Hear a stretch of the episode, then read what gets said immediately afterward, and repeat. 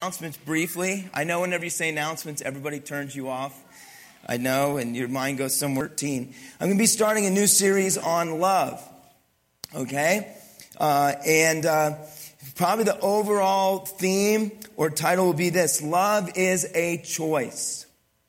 Love is a choice. But this week is more of just an introduction. And we're going to be Studying 1 Corinthians 13, I know that's probably a familiar passage. It's referred to as the love chapter in the Bible. All right, but we want to really break this down in the, the weeks, maybe even possibly months to come, because this is so important in the life of a Christian. And so we're going to be looking and studying about love and truly let this thought sink in. Love is a choice. You guys got that? That's something we're going to be seeing throughout this. When we start really getting into this chapter, you're going to find out wow, uh, forgive me here, but love is not just a feeling, it's not just a warm fuzzy. But let me just tell you something. Do you think it was a warm fuzzy that put Jesus on the cross? Do you think it was a warm fuzzy that kept Jesus on the cross? When the Bible says that he could have called 12 legions of angels to come and to deliver him, it wasn't warm fuzzies up there. Are you with me? Uh, it was it was love. He chose to love us. He chose to love us. The Bible says, even though we were sinners, He chose to love us and even die for us.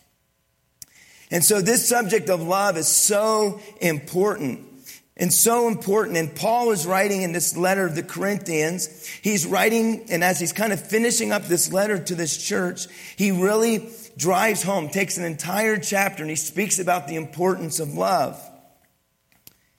And so notice the scripture this morning. It's the very last verse of chapter 12. And then we're going to just look at the first few verses. We're not even really going to get much into the chapter today. This is, again, kind of an introduction to this series. But what I want you to understand is remember, when you're reading these letters, when you're reading their chapter and verse, can I tell you the chapter and verse wasn't always there? It was just one letter. And so we have it broken up just for simplicity, humanly speaking, so it's easy for us to find things. Could you imagine unrolling a big, huge scroll and trying to find what part you're looking for? It's hard enough to find it in the Bible already with all the chapters and verses. So it was one long letter. There was no chapter and verse. This is just to kind of help us. So understand when were in chapter, and end of chapter 12, leading into 13, it's all one thought. But notice what he says. He says this, now eagerly desire the greater gifts. Notice what he says, and I will yet will I show you a more excellent way. He says, I want to show you a more excellent way. And notice what this more excellent way is. And we'll see the context in a moment. But he says this, if I speak in the tongues of men or of angels, but I do not have love, I am only a resounding gong or a clanging cymbal, which is irritating, right? You know? He says, if I have the gift, notice this. He says, I have, if I had the gift of prophecy and can fathom all mysteries, and if he, and he literally says, if I had all knowledge. Now listen to this. If I had the faith that could move mountains, remember what Jesus said? That if you can have the faith to say to this mountain, be removed and, and, and move it over there. I mean, that's some incredible faith. He said, if you had the faith that could move mountains, but you do not have love, Paul says, I am nothing. And if I give all I possess, could you imagine giving everything you have to the poor? And you are willing to give your body over to hardship. In some version, it says literally to, to, to be burnt, for your body to be burnt at the stake. He says, But do not have love, I gain nothing. Do you think that Paul was emphasizing that love is a pretty big deal in the church, that love is a pretty big deal in the life of a Christian. Would you agree that this is pretty important stuff? It really is. I want you to understand that in this book, this letter, Paul is writing to a church. And I'm just going to briefly remind you that it's a church like this church, made up of followers of Jesus Christ. In this church, it was not a perfect church. In fact, Paul even says to them earlier in the book, he says, You guys need to mature, you need to grow up. He says to them, You're, you're kind of carnal, you're kind of worldly, you're kind of childish, and he, and he starts to address things. The church was very, uh, uh, pretty much a wealthy church. It was a very giving church. They gave to lots of missions and, and things like that. Now, I won't go into all the details about this church, but it was not a perfect church. And by the way, there is no perfect church, okay? There's possibly a perfect pastor out there somewhere. Why are you laughing? But, you know, we know we have one here. Amen? Just saying. Amen. Yeah. Give it a year. Uh-huh. There is no perfect church. There is no perfect pastor. And Paul writes this letter and he deals with things. Can I just be really frank? Within this church, there was, there was it says earlier, there was fighting and bickering and there was division. And he, in chapter three, he says you're like little children and you fight and argue. He says you got to get that taken care of. There was even sexual sins within the church. I believe it's in chapter 7 or sexual sins.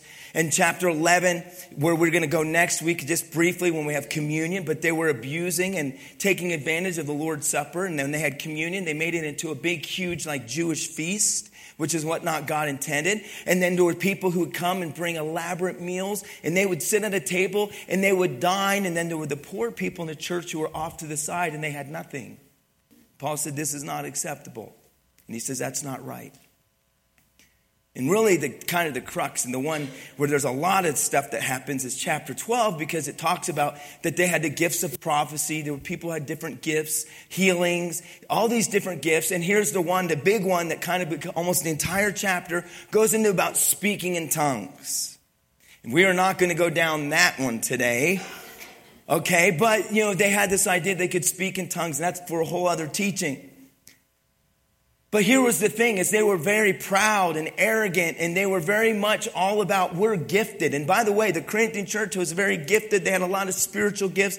They had talents. They had abilities. But I love what Paul says. He says, you have all these gifts and you, you know, you're all about your gifts. He says, but listen, there's a more excellent way. There's something far more important then whether you can speak in tongues or have prophecy. He says, I don't care how much Bible you know. I mean, Paul was pretty blunt, right? He says, you could have all knowledge. You could have know everything and you can know all the mysteries. You can have all knowledge. He says, but you don't have love. Then it amounts to nothing. He says, let me teach you and show you a more excellent way. And then he comes to this chapter, chapter 13, and he says, the better way is love. Look at verse 13 of this chapter because he starts out and he says this. He starts the chapter this, of this letter. He starts this part of love, this teaching on love with, I'm going to show you the most excellent way. This is the most important thing. Church, the most important thing is love. And then notice what he says at the end. He says, as he ends this thought on love, he says, and now these three things remain. He says, these three things remain. Faith, hope, and what? And love. And the greatest of these is what? Love. Don't you think that this is important then? So he starts by saying, listen, I'm going to show you the most excellent way, the more excellent way. Love. Love is key. He later says in this chapter, as we begin to unfold this and we break this out, but we're going to see what love really looks like. But he says this love never fails. Love never fails, is what Paul says in this letter. And then he goes on to say that there's these three things remain. These are the, the, the key to the Christian life. He says, you've got to have faith, you got to have hope, and you got to have love. But he says the greatest is love. Now that's a pretty powerful statement. That when Paul says that this is the most excellent way, this is what, what's most necessary, most needed in the life of every follower of Jesus Christ is love. That is our foundation. That is the foundation of our faith. The foundation of our faith is this, that God is love. And as followers of Christ and as believers in our Heavenly Father, then we too should be men and women and people who are people of love. It's the foundation. He said, without faith, he says, you, you, there's faith, hope, and charity. But listen, to what, what the scripture tells us here. Listen to what the, the Bible says in Hebrews, Hebrews 11, 6. Now let this sink in. Listen to the words here. He says, without faith, it is, can you say the next word? Impossible to please God. Without faith, it is impossible to please God. Because anyone who comes to him must believe that he exists and that he rewards those who earnestly seek him. Now follow, follow my thinking here. The Bible says without faith, it is completely, utterly impossible to please God. Didn't Paul just tell us in Corinthians that these three things remain faith, hope, and love? And the greatest is what? Love. So let's, let, let's think, think this through. The Bible tells us clearly without faith, it's impossible to please God. Then how much more important is love in the life of a believer? Are you with me this morning? Somebody say amen. So if it's impossible to please God without faith, you know, faith, it's kind of like this. In the life of a Christian, faith is here, and that's really important. You can't please God without Him. But God says beyond faith, there's another level, and that other level is what? Love. This is serious stuff. And Paul says, love never fails, it always works. Have you ever bought a product that's supposed to work in a, you know, guaranteed, you know, right? Mm-hmm. Yeah, been there, done that. This product has a guarantee. My father was a painter and they would say, well, you, is there like a guarantee in this paint job? I said, absolutely. It's guaranteed till the first rainstorm. You know? He's like, there's no guarantee on anything here.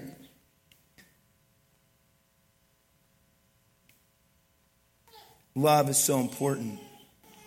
You know what's interesting is how many times we've prayed. This is, I mean, think this through. We'll say something like this Lord, increase my faith. Have you, have we, we probably prayed something like that. Lord, help my faith to be increased. But have we ever really thought about how much more important love is? When was the last time we said, Father, help me to love you more? Father, help me to love more. Help me to strengthen my love life. Amen.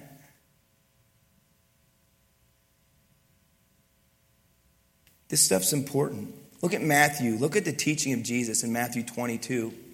Again, we're just introducing this, and I'm not going to be long today, but I want to just really help us to really see the importance of this topic, this subject of love and of this chapter because we're going to look in the weeks to come to see what love really looks like. And can I tell you something?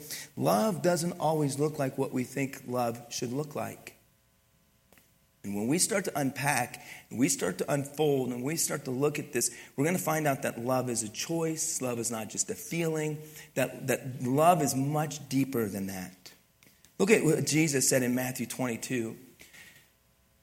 It says, hearing that Jesus had silenced the Sadducees, the Pharisees, they were those religious, you know, irritating people. They said the Pharisees, they got together, and one of them, an expert in the law, an expert in, you know, the Old Testament scriptures, he tested him with this question. Here was his question Teacher, can you picture the sarcasm here? Oh, teacher, you know, the one who's just that little sarcastic punk sitting in the classroom.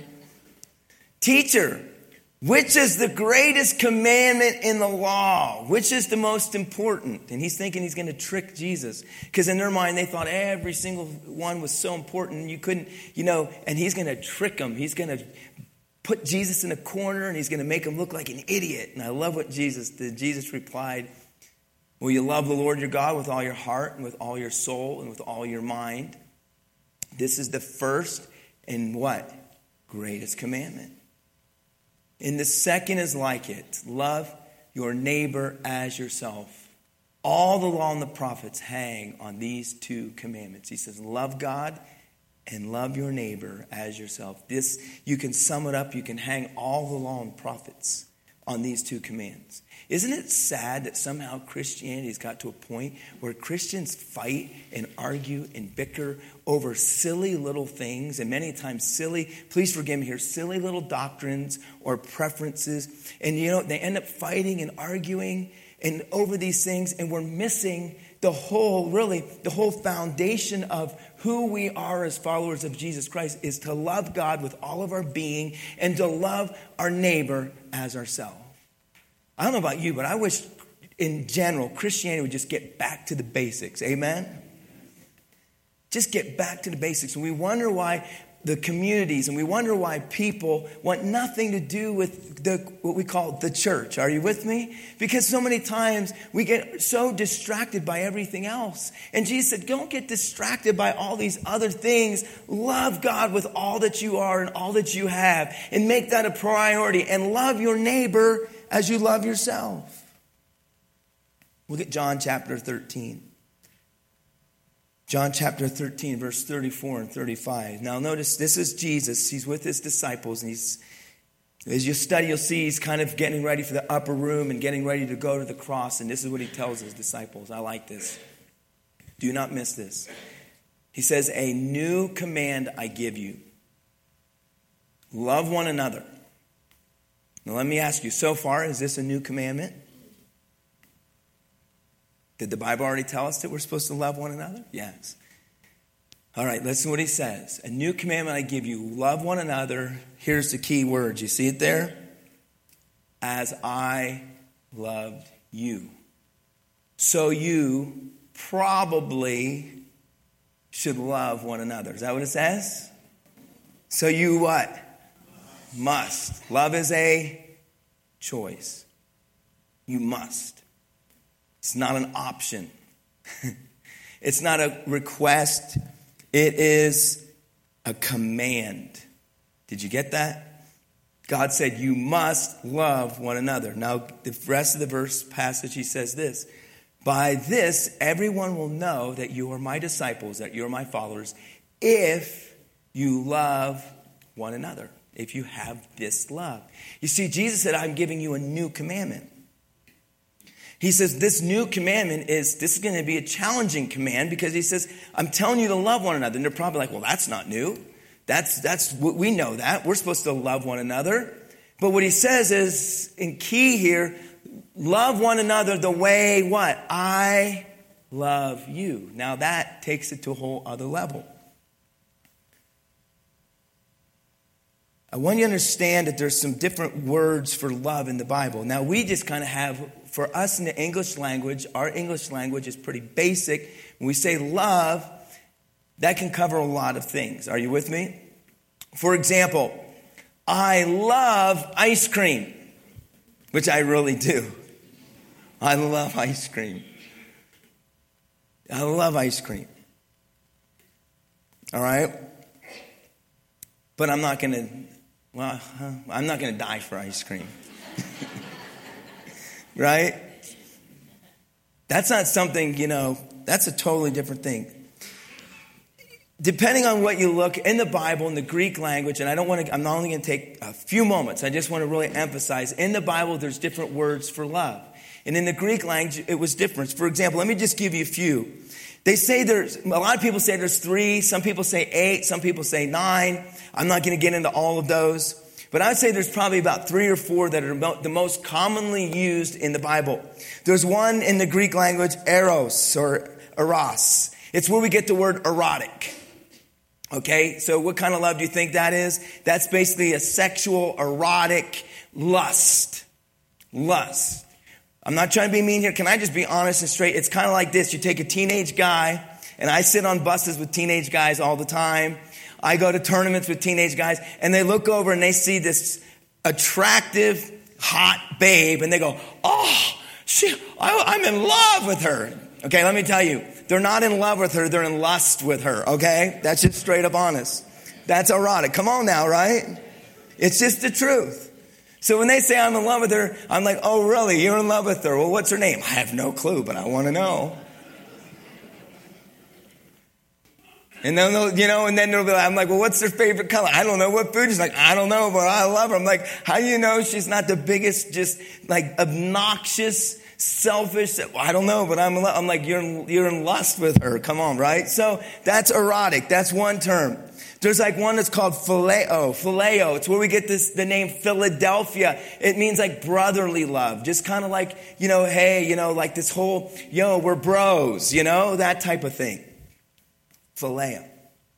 Some would say it also means to be fond of. And so maybe, for example, you'll say, I, I love ice cream. It means I'm fond of ice cream. I love it, but it's not something I'm going to die for. You know what I mean? There's a philea. There's one that's S T O R G E, which is basically a family love, like what a parent, a, a, love that a parent should have for a child, a child should have for a parent. It's more that familia or family uh, love, a family love. And then the other one that's used, and it's the one that's here, is more of what's called an agape love, which a lot of you've heard of, which basically in essence means this. It's this deep, abounding, sacrificial love. And when the Bible says that we're to love one another the way that, that Christ loved us, it is a sacrificial, it is a, it is not a self-serving love. It is a love that is sacrificial. It's an unconditional love, which makes it unique, which makes it special. And so Jesus is saying this. He says, This new commandment is that you love the way that I loved you.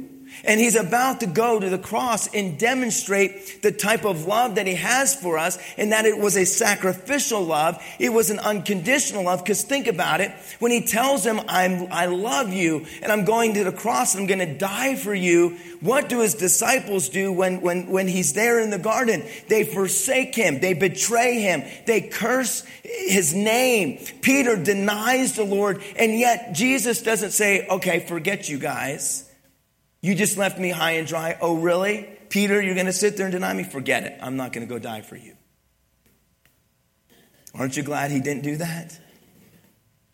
Oh, really? That's the way you're going to treat my love? Oh, really?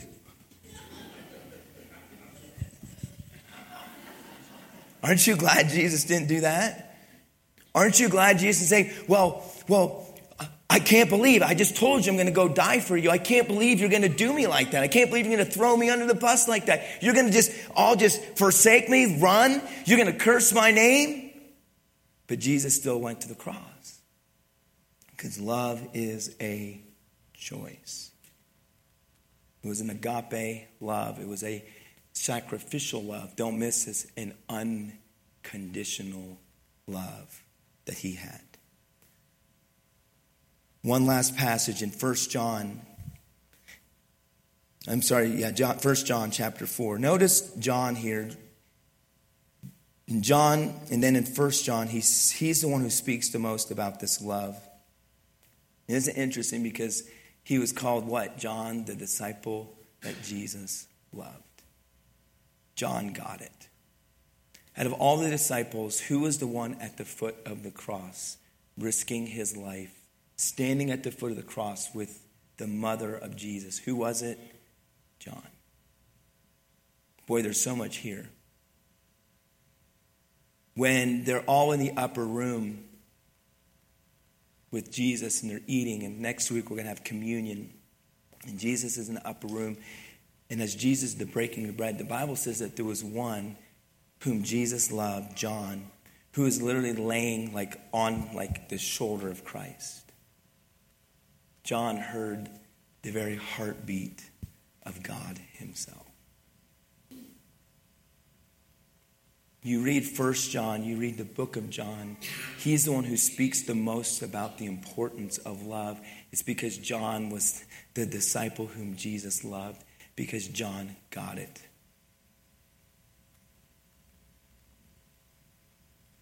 John is all about the importance of love. And listen to what he says in 1 John 4. We don't have time to read all of it. There is a powerful whole chapter. I'll just kind of skip through, they'll help us with it. But listen to what he says. He says, Dear friends, let us love one another, for love comes from God. Now, what kind of love is he talking about here? What type of love? This agape love, unconditional love. He says, Love comes from God. Everyone who loves has been born of God and knows God. Whoever does not love does not know God. Why? Because God is love. This is how God showed. I love this. He demonstrated his love among us. How did he do it? He sent his one and only Son into the world that we might live through him. Listen to me love is a choice, but love also is demonstrated. Love is action. When we go through this chapter of Corinthians 13, you're going to find out that love is action. It's not just words that we say. Talk can be very cheap. Correct? Aren't you thankful that God didn't just tell us He loves us, but He demonstrated His love? So, what does He do? He says, This love, this is love. Not that we loved God, but He loved us and he sent his son as an atoning sacrifice for our sins. Dear friends, since God so loved us, because of that love that he demonstrated us, we also ought to love one another. No one has ever seen God, but if we love one another, God lives in us and his love is made complete in us. This is how we know that we live in Him and He in us. He has given us His Spirit. We have His Holy Spirit. Go to the next uh, uh, passage. Look at verse 16. It says, For God so loved the world that He gave His one and only Son, that whoever believes Him shall not perish, but have eternal life. So this love was demonstrated. God loved us. He demonstrated this love. It was action. And then a little bit later in, in 1 John, in verses uh, 19, it says this We love because he first loved us. Isn't it interesting? God chose to love us because he first loved us and demonstrated that love. If you will, he wooed us to him. Does that make sense? I love God because he first loved me and he demonstrated that love. Whoever claims to love God yet hates a brother or a sister is a liar. That's strong words. Whoever does not love their brother and sister whom they have seen cannot love God whom they have not seen. And he has given us this command. Notice this, given us this command. This is not a request. Okay, this is not an option. This is the command. Anyone who loves God must also love their brother and sister.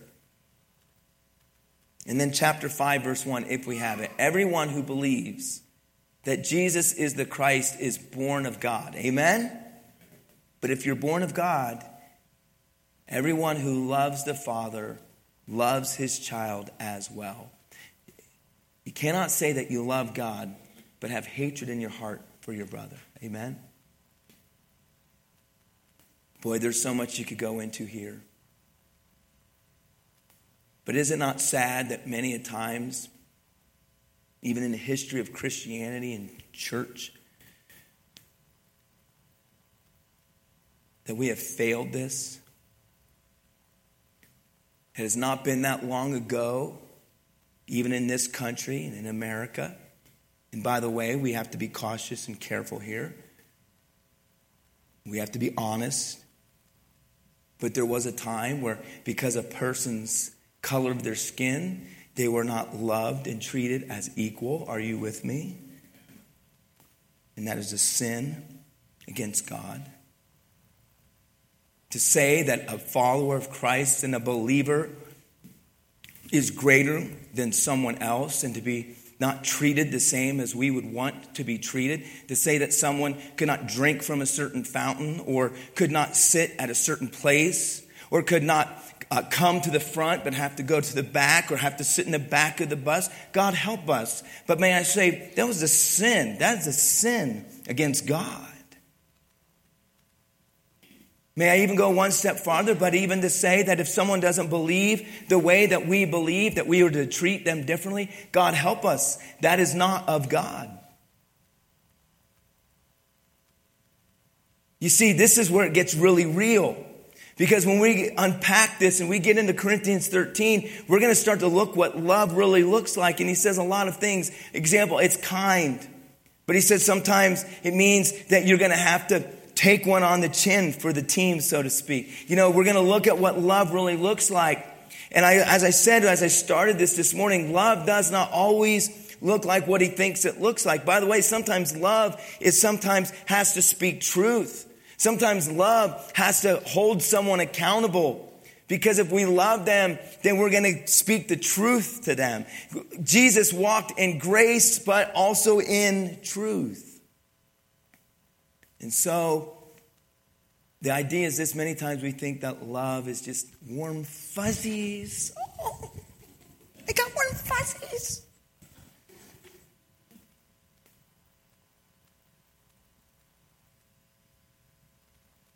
But when love, the way that God intended us as followers of Christ, is demonstrated and used in our lives, he says, love will never fail. That's pretty awesome. Love never fails. And so, what are the two great commands? What? Love God with all that you have all of your being. Amen? Love him. Why do we love him? Because he first loved us. And how did he love us? He demonstrated that love. Love is action, love was a choice. He chose to be that atoning sacrifice for us. Aren't you thankful for that great love? And so he demonstrated what love is. He says, and then I want you to love one another the way that I loved you. That's sacrificial love, that's unconditional love. And he says, if you do these things, he says, then all men will know that you are my followers. And he says, love will never fail. Love does not always look like what we think love looks like. Love is not always what we think love is. It's, a, it's not just an attraction, it's not just a fondness. And what's really sad is this is that our, our Western culture and our world has lost what really love is. We don't even know what love really is. That's why this series is so important. It really is. Because most people have no clue what love really looks like.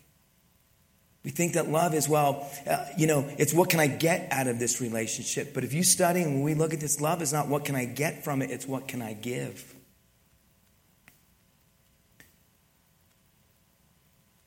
And how many times, and I'm not trying to be hurtful here, but how many times you'll talk with someone as a pastor and you'll counsel with someone over the years and they'll say, well, we just, we're just, we don't love each other anymore. We just fell out of love. And how sad that is. How sad that is. But the problem is, the reason why so many people are falling out of love is they didn't even really know what love really was in the first place and what love looks like. But I can say this is that the love we're talking about can only come from God. Because he says, once you truly know God, then you'll have his spirit. And with his spirit, you'll then be able to love the way that God wants us to love. You know why this world is so void of love? It's because our world is becoming more and more void of God, and God is love. So don't be shocked when it seems as though there's so little love left here on planet Earth. The reason why there's so little love left is because we're taking God out of everything. And God is love. And when you remove God, who is love, then you can mark it down People don't even know what love looks like. And now, just frankly, it's just pretty pathetic. It's pretty trashy. But a lot of people think love is looking at porn. Come on now. And that's what it's a lustful thing. They think love is what can I get out of this relationship? Love is nothing more than what do you have to offer me? Are you with me this morning? Young people have no clue what love is. They really don't.